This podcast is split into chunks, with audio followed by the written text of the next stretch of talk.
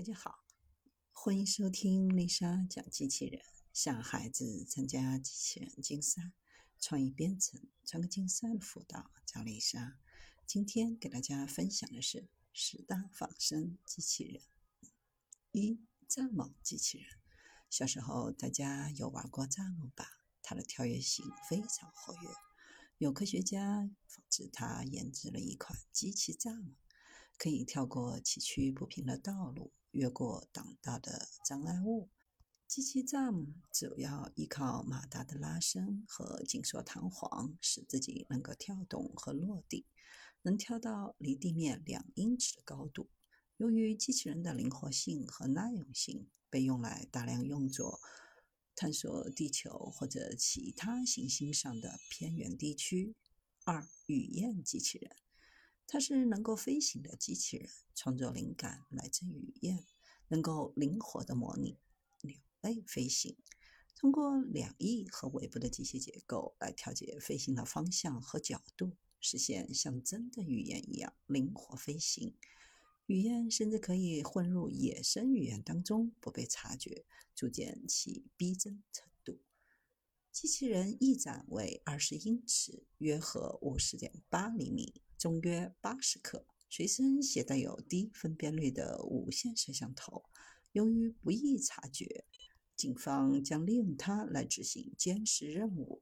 三鱼机器人，机器鱼不仅能够在水中游泳，而且能够在水中交流，就像真鱼一样，依靠鳍来游泳，能够追逐猎物，比如漂浮物或小鱼。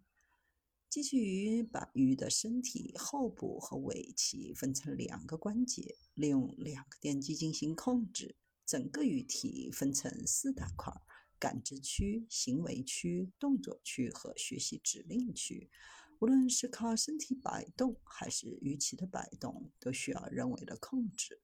控制部分代表的鱼形机器人的大脑和核心。四、苍蝇机器人。机器苍蝇飞行的原理和真的苍蝇非常相似，体重只有六十毫克，翼展也仅为三厘米，是典型的仿生学产品。飞行的运动原理和真苍蝇基本上一致。如果有人在碎石堆里开展救援任务，或是在难以跨越的地方进行侦查工作，无论是作为救援机器人，或是间谍飞行。这种微型飞行器都可以胜任。五、蝎子机器人。蝎子机器人可以被派到特定的区域，通过尾巴上的照相机来传送拍摄的图片，能够自动寻找目的地，尤其适合混乱的战场。碰到高出它身高百分之五十的障碍物，会自动绕开。如果左边的传感器探测障碍物，会自动向右转。在设计机器蝎子之前，研究人员花了大量的时间来观察蝎子的运动，用高速相机对蝎子的行为进行拍摄，并对记录的数据进行分析。之所以选择蝎子作为机器人模仿的对象，一方面是因为蝎子能在复杂的地形上轻易而顺利的行走，另一方面是因为蝎子的反射作用要比其他哺乳动物简单得多。六，水母机器人。水母机器人非常像《黑客帝国》中的机器人，长着很多触角，里面充满着氦气，看上去非常漂亮，像水母漂浮在海水一样的漂浮在空中。还有一款机器水母是能够在水中漂浮的机器人，要做到在水中自由的游荡并不容易。水中机器人配备了一系列的传感器。功能颇强的通讯系统，还有基于机器人群体智能的控制软件。七蜘蛛机器人，这是太空工程师在蜘蛛攀墙特技当中得到灵感而创造出来的。它有一组天线模仿昆虫的触角，迈动细长的腿时，触角可以探测地形和障碍。机器蜘蛛的原型很小，直立高度仅十八厘米，比人的手掌大不了多少。但蜘蛛们不仅能够攀爬太空越野车无法到达的火星陡峭地形，还能够遍布在火星大地的各个角落。八、金枪鱼机器人。金枪鱼机器人拥有柔软的身体，体内装有一台发动机和六个移动部件，能够在最大程度上模拟真金枪鱼的移动。由于身体完全由一整块柔软的聚合材料来制成，就避免了水破坏脆弱内部零件的可能性。真正的金枪鱼每秒游动距离最大可达体长的十倍。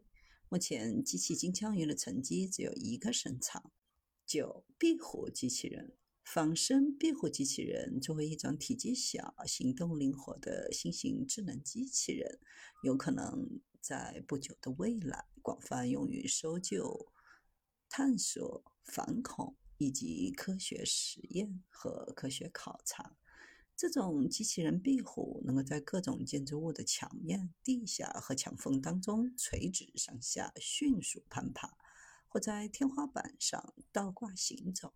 对于光滑的玻璃、粗糙和粘有粉尘的墙面以及各种金属材料表面都能够适应，能够自动辨识障碍物，并且绕开，动作非常的灵活。其灵活性和运动速度媲美自然界的壁虎。十蛙机器人，机器蛙腿的膝部装有弹簧，就像青蛙那样先弯起腿，再一跃而起。机器蛙在地球上一跃的最远距离为二点四米，而在火星上，由于火星重力大约为地球的三分之一，机器蛙的跳远成绩最远可达七点二米。接近人类的跳远世界纪录，不过他不会像2007年那样在一块小石头面前一筹莫展。